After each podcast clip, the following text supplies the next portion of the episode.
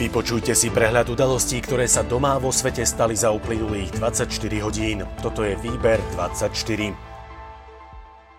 Premiér Igor Matovič nepovažuje za fér, keď strany SAS a za ľudí dva týždne hovoria o tom, že Boris Kolár nie je vhodným predsedom parlamentu, ale pri hlasovaní o jeho odvolaní odídu z rokovacej sály. Za dva týždne koalícia nejako nepomohla ľuďom, len zabila čas riešením diplomovej práce, uviedol Matovič po rokovaní vlády. Prezidentka Zuzana Čaputová vyhlásila, že je potrebné, aby sme tie najvyššie štandardy a nároky uplatňovali predovšetkým na seba, ak sme ich žiadali od našich predchodcov alebo od ľudí, ktorí boli v politike na inom názorovom alebo hodnotovom spektre. Zároveň ale rešpektuje výsledok hlasovania v parlamente. Problém s diplomovkou je osobným problémom Borisa Kolára a nie je to problém koalície, uviedla vicepremiérka Veronika Remišová. Deklarovala, že strana za ľudí je jednotná v tom, že pre kauzu jedného z partnerov nebude odchádzať z koalície. Ministerstvo školstva po vzore Českej republike pripravilo zákon, ktorým bude do budúcna možné odoberať tituly. V systéme, ktorý kontroluje práce, je aktuálne 20 miliónov textov. Rezort školstva ho plánuje rozšíriť o ďalších 5 miliónov textov, ako aj zlepšiť algoritmy, ktoré odhalia pokusy o oklamanie systému. Na Slovensku pribudol rekordný počet prípadov korony. 2225 testov odhalilo 31 pozitívnych pacientov, čo je najviac za 2,5 mesiaca. Minister zdravotníctva Marek Krajčí vylúčil, že by na Slovensku bolo komunitné šírenie korony.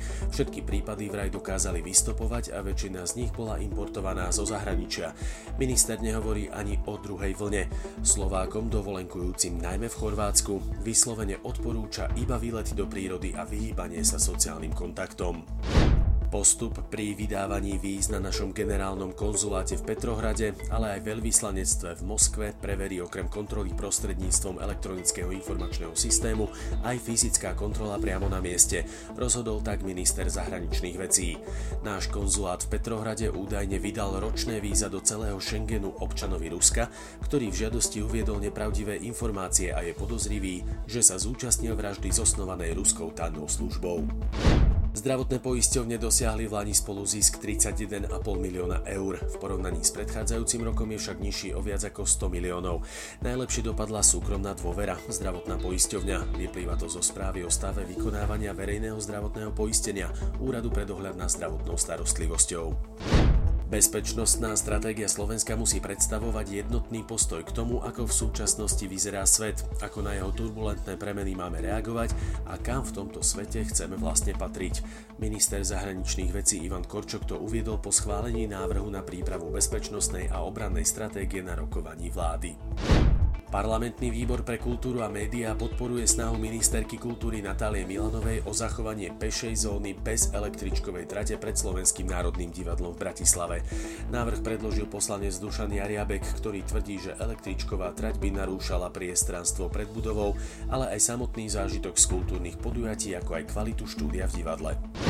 Mesto Košice neúspelo na ústavnom súde so sťažnosťou v prípade sporu s parkovacou spoločnosťou EEI. Podľa opatrenia musí mesto poskytovať parkovacej firme súčinnosť pri prevádzkovaní verejných platených parkovísk a výbere parkovného a to až do skončenia zmluvy. Parkovacia firma vníma rozhodnutie súdu ako príležitosť ukončiť právne spory a spoločne sa pustiť do hľadania riešení parkovania a statickej dopravy v Košiciach.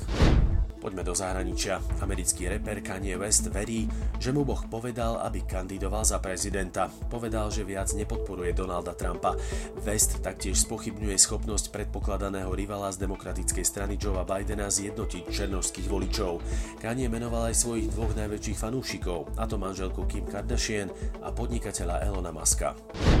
Čínska a nemecká vláda odsúdili rozhodnutie USA, ktoré vystupujú zo Svetovej zdravotníckej organizácie. Toto rozhodnutie je prekážkou v globálnej spolupráci v čase, keď je medzinárodná spolupráca nevyhnutná na boj proti pandémii. Jeden človek zahynul, keď sa 20 metrov vysoký stavebný žeriav zrútil na domy vo východnom Londýne. Hasiči vyslobodzovali uviaznutých ľudí. Žeriav spadol na dva radové domy a aj na rozostávaný blok bytov. Zranenia utrpelo niekoľko ďalších ľudí. A ešte pohľad z okna. Postupuje ku nám tlaková níž, ktorá je pozostatkom tropickej búrky Eduard, ktorá sa vytvorila nad Atlantikom. Najskôr k nám ale začne prúdiť veľmi teplý vzduch z Afriky a potom príde frontálny systém, ktorý prinesie v našom regióne veľmi intenzívne búrky, najmä v piatok a v sobotu. Vo štvrtok nás čaká veľká, na juhu zmenšená oblačnosť, na severe slabý dažď alebo prehánky. Teplota bude 25 až 30 stupňov Celzia. Výber 24 zo servisu TASR pre vás aj dnes pripravil Boris. Ďakujeme, že nás počúvate.